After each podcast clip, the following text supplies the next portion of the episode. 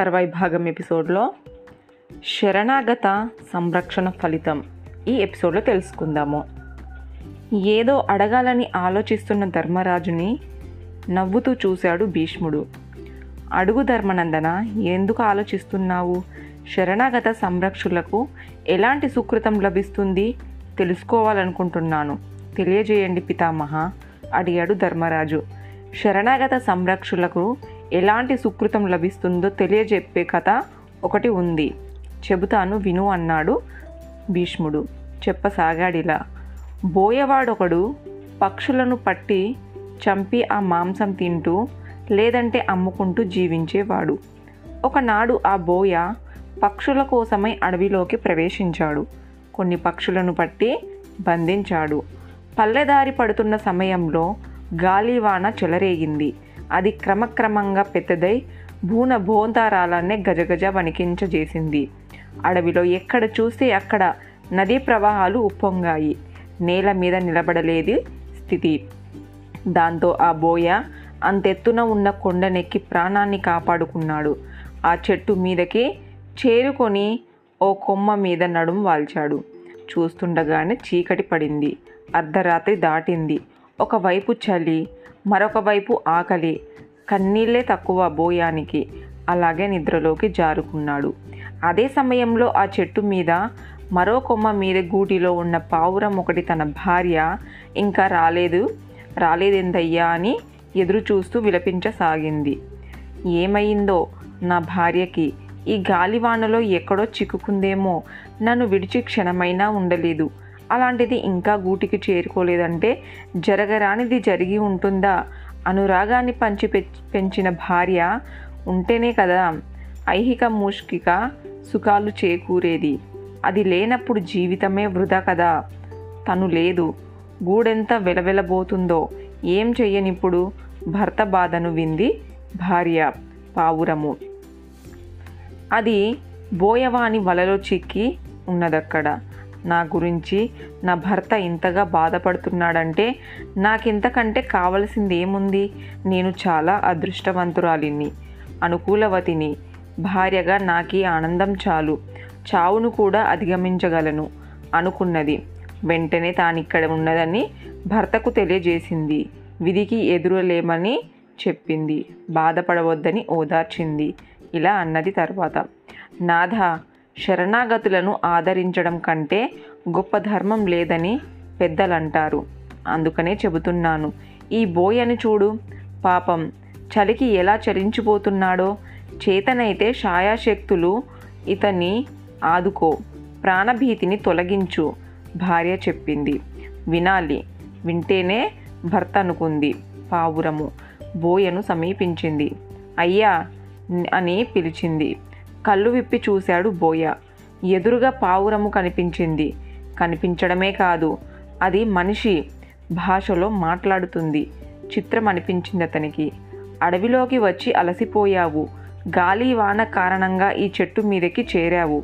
ఇది నా ఇల్లు. నా ఇంటికి వచ్చిన వారిని నేను ఆతిథ్యం ఇవ్వాలి. ఇవ్వడము నా ధర్మము. చెప్పయ్యా నా నీకేమి కావాలో చెప్పు. అడిగినవి తెచ్చి అతిథి మర్యాద చేస్తాను అన్నది పావురం. ఈ అడవిలో ఈ గాలివానలో ఈ అర్ధరాత్రి వేళ ఆతిథ్యం ఇస్తానంటోంది పావురము. స్వీకరించక తప్పదనుకుంటాడు బోయ. అడిగాడిలా ఈ చలికి నా శరీరము కొంకరపోతోంది. ముందు నేను ఈ చలిని తట్టుకోవాలి. ఏం చేస్తావో చెయ్యి. ఏం చెయ్యాలో క్షణం ఆలోచించి వెంటనే కార్యరంగంలోకి దూకింది పావురం. కారు చీకటిలో కళ్ళు చించుకొని ఎండిన చితుకులు ఏరి తెచ్చింది. వాటిని పొడి ప్రదేశంలో పోగు చేసింది. తర్వాత దగ్గర ఉన్న పల్లెలోకి ఎగురుకుంటూ పోయి అక్కడ చలి మంటల్లోంచి కాలుతున్న పుడకను నోటకర్చి తెచ్చింది. దాని చితుకుల పోగులో ఉంచి మంటను రగిల్చింది. బాగానే ఉంది మంట. అప్పుడు కొమ్మ మీద బోయతో ఇలా పలికింది. అయ్యా చలికి తట్టుకోలేకపోతున్నావు రా కిందకి దిగు. చలిమంట కాచుకో. బోయ ఒక్క గెంతులో కిందికి దిగాడు. చలిమంటను సమీక్షించాడు. చేతులు గుండె వెచ్చజేసుకున్నాడు. చలి బాధ తీరిందతనికి. ఆకలి వేసింది. ఆ మాటే అన్నాడు పావురంతో. బోయకి ఆకలి వేస్తోంది. తను తీర్చాలి. ఎలా అని ఆలోచించి ఓ నిర్ణయానికి వచ్చింది పావురం. ఇలా అన్నది అతనితో. దాచుకున్న ఆహారమేది గూటిలో లేదు. అతనికి దాచుకున్న ఆహారమేది గూటిలో లేదు. అడవిలో దొరికిందే మహాభాగ్యం. తిని బతుకుతున్నాము. అయితే ఆకలంటున్నావు కాబట్టి ఓ పని చేస్తాను నేను నిప్పుల్లో పడి ఆత్మార్పణ చేసుకుంటాను. కాలిపోతాను. కాలిన నన్ను తిని నీ ఆకలి తీర్చుకో. అతిథిగా నిన్నిలా నన్ను గౌరవించుకోమని చలి మంట చుట్టూ మూడుసార్లు ప్రదక్షిణ చేసింది పావురం. తర్వాత మంటల్లోకి దూకింది. చూస్తుండగానే కమిలిపోతూ కాలిపోసాగింది. బోయకి నోట మాట లేదు.